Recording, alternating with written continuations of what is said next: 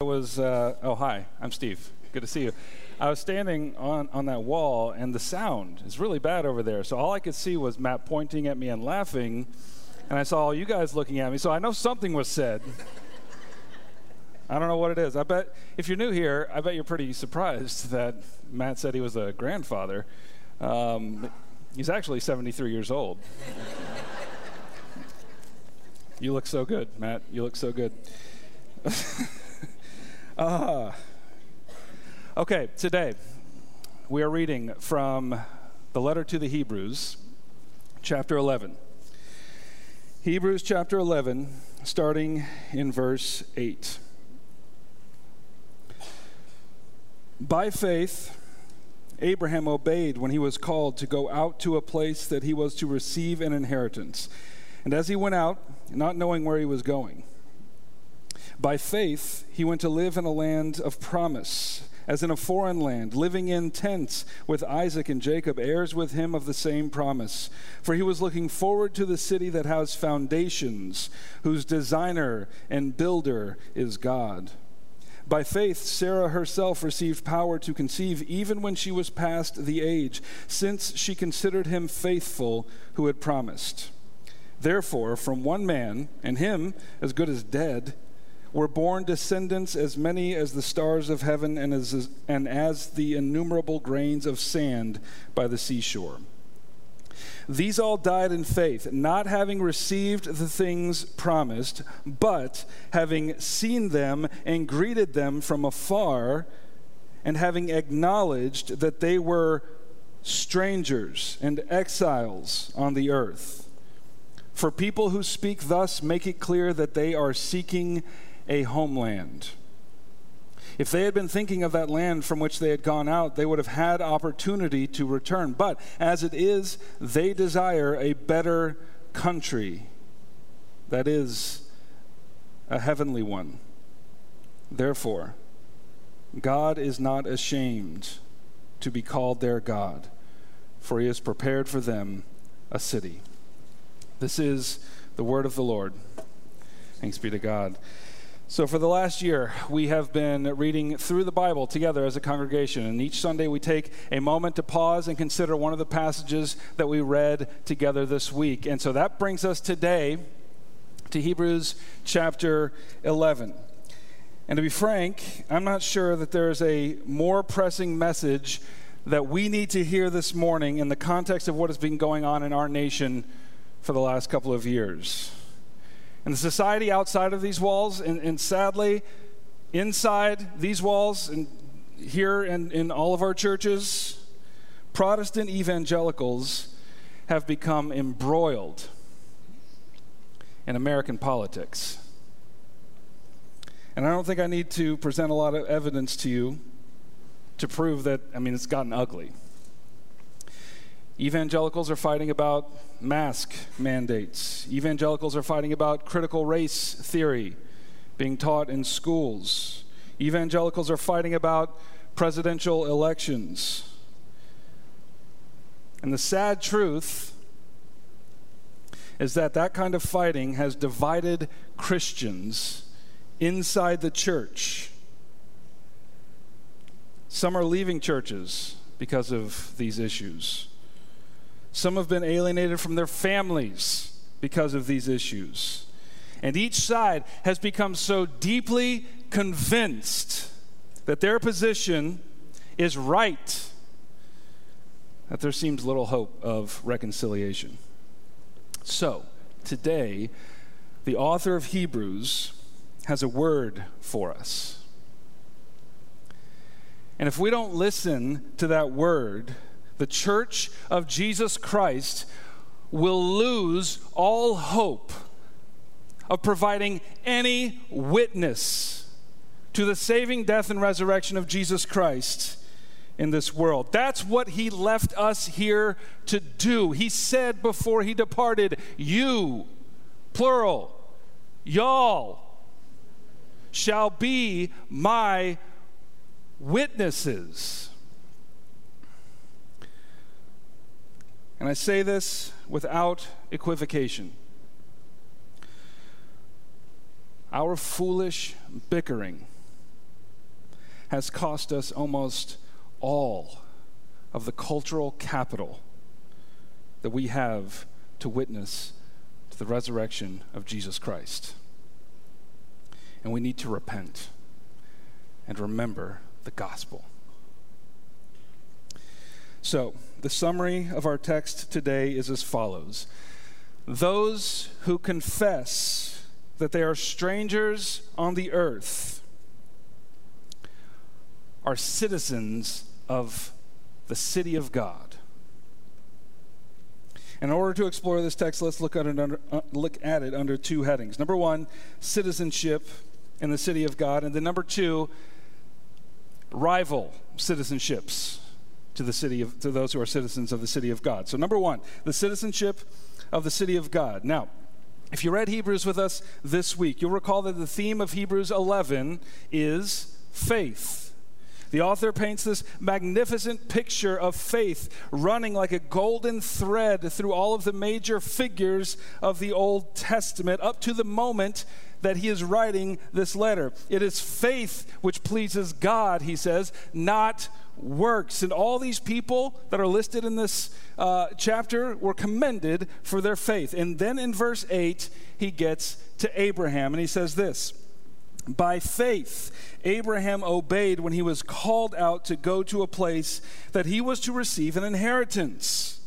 And he went out not knowing where he was going. By faith, he went to live in the land of promise, as in a foreign land, living in tents with Isaac and Jacob, heirs with him of the same promise. So, God called Abraham out of his homeland in Mesopotamia and set out he set out into the promised land of Canaan and because Abraham believed God's promise and took God at his word he packed up his family and he left behind everything that he knew. And why did he do such a thing?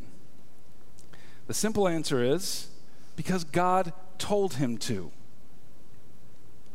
But there's even more to it than that, and we see that in the next verse, verse 10. For, this is going to tell us why. For, he, Abraham, was looking forward to the city that has foundations, whose designer and builder is God.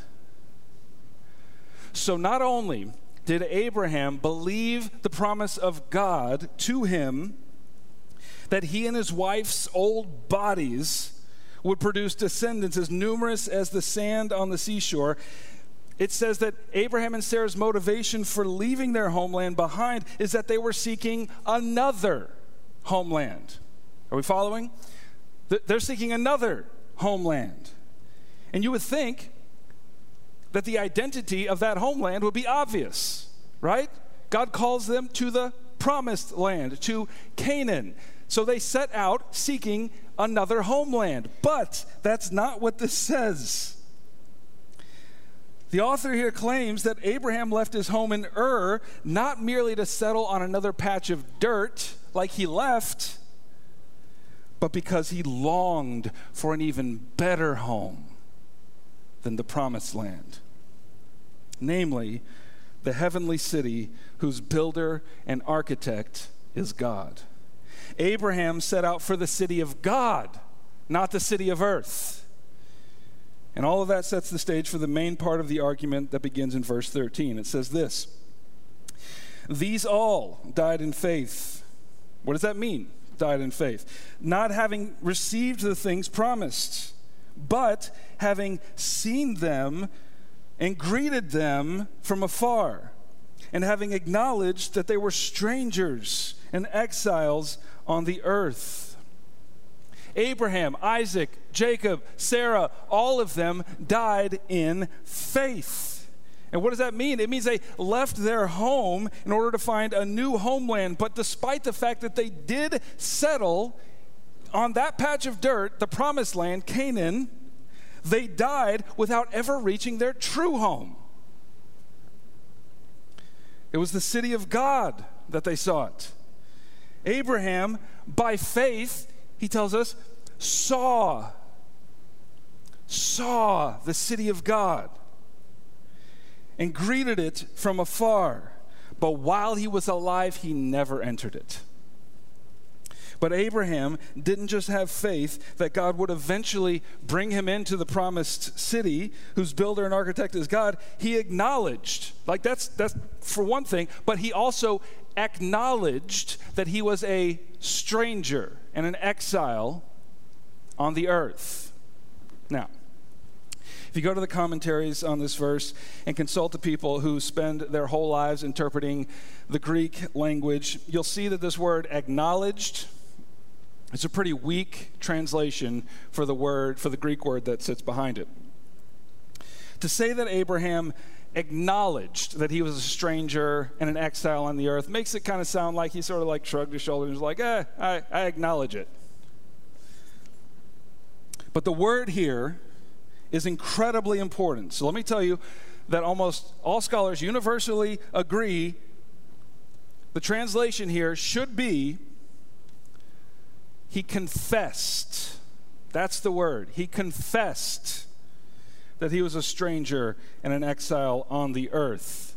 And you're thinking, so what? You just built that all up and confessed. Okay, it's, it's fair. All right. It doesn't seem that much different, but consider what confession means in the scriptures. Already in this letter, the author has used the same Greek word for confess in chapter 4 to talk about a Christian's confession of Jesus Christ as our high priest. And then in chapter 10, he uses the same word to talk about our confession that the sacrificial blood of Jesus Christ, by that blood, we are free to draw near to God. That is our confession. Remember that John the Baptist confessed that Jesus was the Messiah.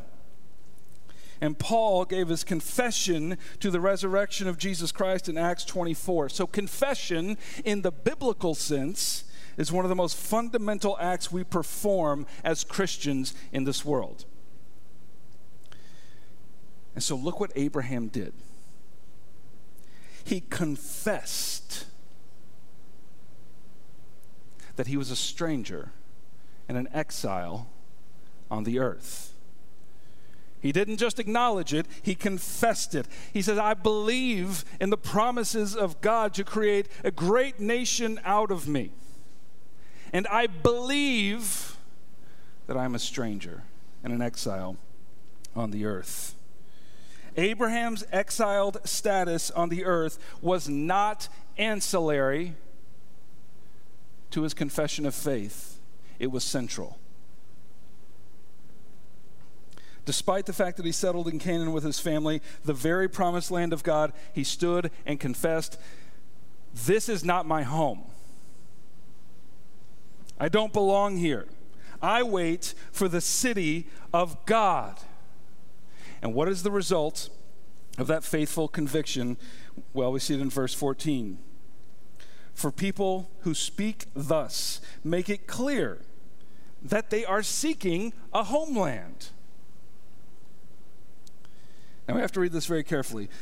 For people who confess that they are strangers and exiles in this world, they make it clear that they are seeking a home elsewhere. But my question is this To whom are they making this clear?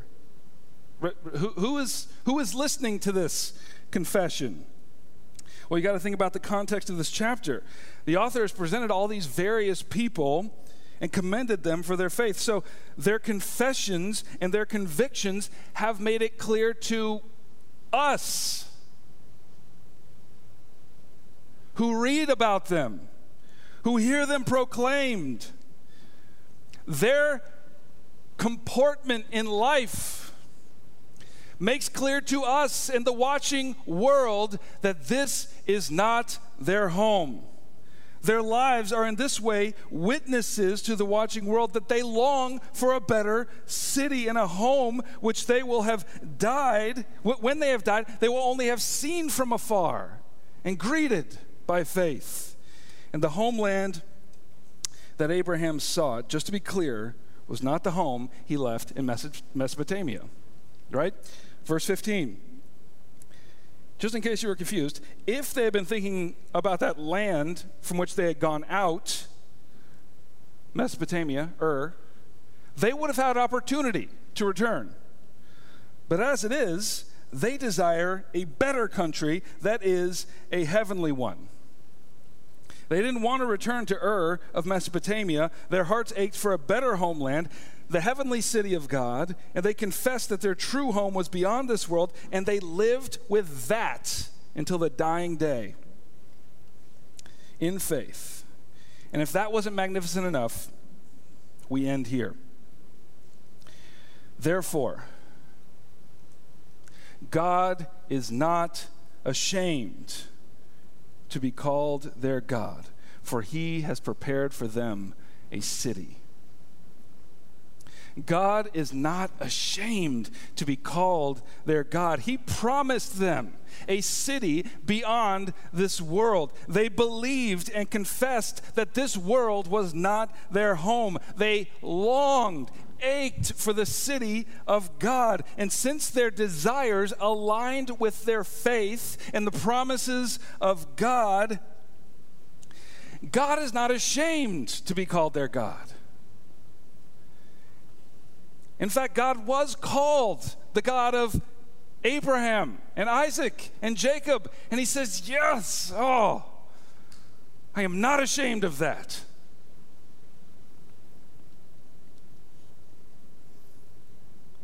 What greater commendation could a child of God long for than this? To live our lives by faith, yes, full of imperfections like Abraham, and yet for God to look upon our lives and say, I am not ashamed to be called your God. It would be a joy beyond reckoning. And in this context of this chapter, how do we receive such a commendation? By faith in his promises. And specifically, in the context that we've just been considering, by confessing that we are strangers and exiles on the earth, and that we await our true home in the city of God. And if you want a word to sum up all of this, it comes down to this citizenship. Paul says it beautifully in Philippians chapter 3. He says in verse 20, But our citizenship is in heaven, and from it we await a Savior, the Lord Jesus Christ. Brothers and sisters, let me not be unclear. Our citizenship is in heaven. We are strangers and exiles here on the earth. And that is not tangential to our confession of Christ, it is central. And when the world hears our confession and sees the manner into which we live that confession, they will have no choice but to, conclude, but to conclude about us that we are seeking a better homeland, the city whose builder and architect is God. Now, let's shift and talk about rival citizenships here on earth and their potential dangers. So, with those principles established, let me say this as plain as I can. Christians, the United States of America is not your home.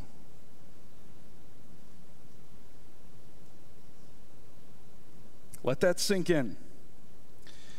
Your citizenship is in heaven, in the city of God, which He has prepared for you in the everlasting kingdom of, of God, in which your joy shall overflow. The United States is not your home. And the reason I say that is because our behavior in the public square in the last two years has told a very different story to those who watch. In the face of many rapid and disorienting cultural shifts, from the national conversation on racism after the death of George Floyd to vaccines, mask mandates during the COVID pandemic, our behavior on the whole has told the world America is our home. and we will fight to the death for it, and whatever collateral damage we leave in our wake is worth it. If only we can remake this nation into our image. Because after all, we have rights. I'll get to that. But this is not the confession of people who are strangers and exiles on the earth. This is not the confession of people who confess that they seek the city of God beyond this world. This is the confession of a people who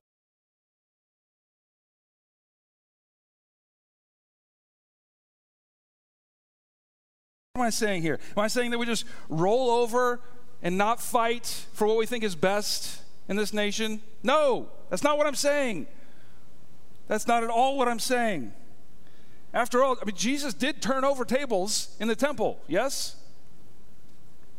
He came to make a statement with that act.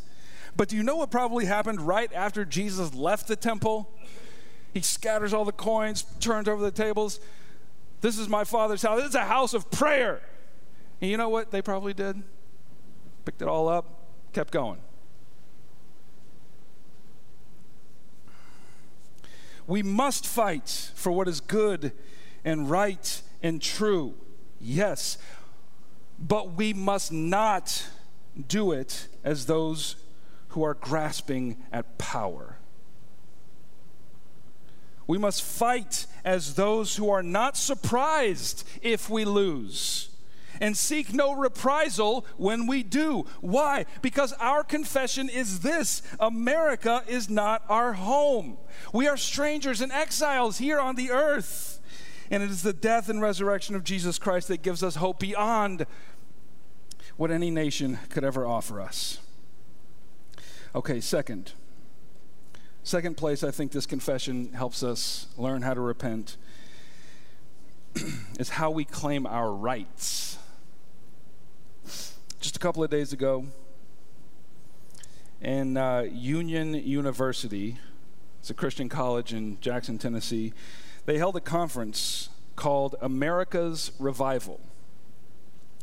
At that conference, a pastor named Greg Locke preached passionately against mask mandates in churches. And to be clear, I'm not making commentary on that, but this is what he was preaching about. And he said the following without blushing quote, We so believe in our First Amendment right to gather that if you show up, he's speaking to the government, if you show up and you impede our First Amendment right to worship, we are going to meet you at the door with our Second Amendment rights. I'd like to tell you that the people listening in the crowd were aghast at such a statement. But they rose to their feet and they cheered and they clapped and they shouted.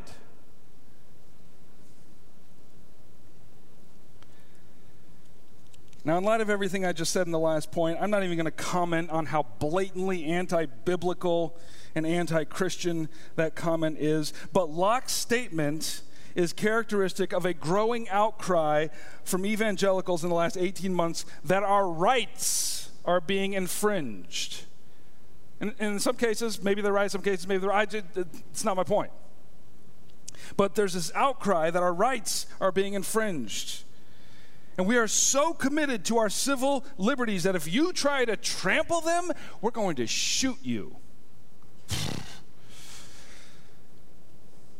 But even if it doesn't get that extreme, our commitment to our rights has propelled us into the public square with bitterness on our lips and mockery in our words. And before I get on, before I go on, let me just let me make something clear. I am an American citizen okay? I'm a teacher of American history, U.S. government.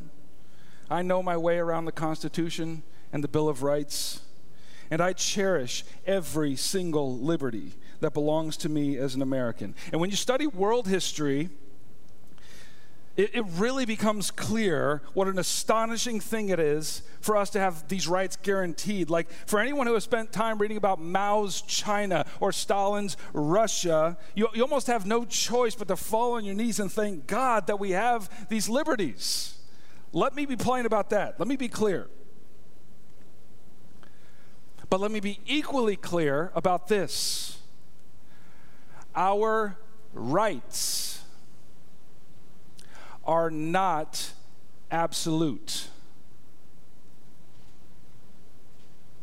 Our rights are not absolute. We are strangers and exiles in this land. And here's where we return to Abraham, uh, whom Hebrews puts out as a paradigm for the stranger and the exile. L- listen to this. After he settled in Canaan, he's living in tents for a long time with his family. His wife Sarah died. But since he lived in that land as a sojourner, as a stranger, and an exile, he had no land rights, which entitled him to bury her properly. And so in Genesis 24, he gains an audience with the ruler of the province, and that ruler grants Abraham the, the proper land to bury his wife. Now remember, Abraham was living, like where that happened, he was living in the promised land, that land that God had said, This belongs to you and your family. But even though that was true, Abraham could not claim natural or civil rights while he was there. Why? Because he was a sojourner and a stranger an exile on the earth. He knew that his true home was beyond this land in the city of God. And if our confession is that we are strangers and exiles here on the earth, then we must also hold our rights loosely. But somebody's going to object here. I know it. Somebody's going to object and say, wait a minute. But Paul claimed his rights as a Roman citizen, did he not? Shouldn't we claim our rights too? Sure. But remember how Paul did it. Paul claimed his rights not absolutely, but as a means to proclaim the gospel. He didn't claim his rights in order to return listen, he did not return he did not claim his rights in order to return Roman politics to some forgotten golden age where people like him had influence. He claimed his rights when the gospel was at stake. And he did it on two occasions in the book of Acts. The first time, listen to this. The first time, he was arrested, put in, chain, put in chains, and then they stretched him out to flog him. They reared back and he said, Wait a minute, I am a Roman citizen. Is this how you treat somebody who's a citizen to flog him without a trial? And so they let him go, and he kept preaching. But the second time, this is interesting. Listen, the second time, the authorities arrested him and his company. No word from Paul. They beat him and the rest of the people severely. No word about rights. Threw them in jail, bleeding and concussed. No word about rights and made them spend the night in that condition. It was only the next morning when the jailer came to open the jail and let them go that Paul said, By the way, I'm a Roman citizen.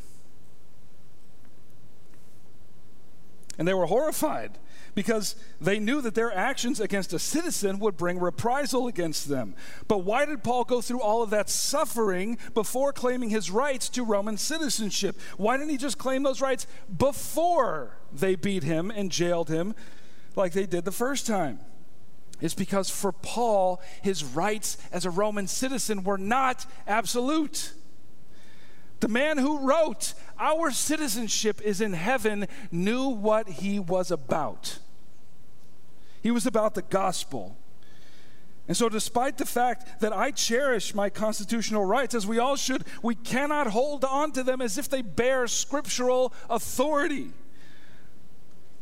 Over the last two years, Christians have entered the public square with rage and bitterness dripping from our lips and crying out for our rights. And when they've been threatened, when our rights have been threatened. Some of us have gone so far as to threaten violence in retaliation. And what do you think that does to our witness? Remember this the vocation of the church of Jesus Christ is to witness to his death and resurrection. And if we don't do that, no one else will. There is no other entity on the face of planet Earth that exists to witness to the saving death and resurrection of Jesus Christ than his church. We are the only ones. There is no plan B. What will we do when the world has cast our voice aside because we have ceased witnessing to, the, to Christ's atoning death and resurrection and instead have taken up the gospel of America on our lips? I tell you what will happen. Maybe what already has happened. If Americans outside of the church hear the way that we speak, and they reject our Christian nationalism, they will also reject our Savior. Think of the stakes. And that will be on us. But it doesn't have to be that way. Brothers and sisters, let us repent of our bitter comportment in the public square. Let us repent of our obsession with making America into the city of God. Let us repent of holding on to our rights as though they were absolute. The well of forgiveness has not run dry. Christ's atoning blood springs eternal, and we will find rest for our souls in the shelter of his cross. And then, only then, will we find the joy that is proper when we confess. Confess that we are strangers and exiles on the earth. Then we will discover the peace that comes with looking beyond this world to the city in which our true citizenship lies, a city whose builder and architect is God. And then it will be said of us God is not ashamed to be called our God. As we do each week, we come now to the table. This is a table both of repentance and it is a taste of the meal that will be set before us in the coming city of God. And so, brothers and sisters, let us come both in repentance and rejoicing to this table. Let us pray. Father in heaven, it is only you who can grant the grace of repentance. It is only you who can give us eyes to see beyond this world into the heavenly city. Though we greet it from afar, we cherish it. So we ask, in the name of Jesus, grant us the kind of faith that walks as an exile here on earth. Yes, we fight against injustice. Yes, we fight for what is right and good and true. But Father, we do so in the image of Jesus Christ. So fill us with your Spirit that the watching world comes to that conclusion about us. In the name of Jesus, amen. This meal is for you, my brothers and sisters, so come and welcome to Jesus Christ.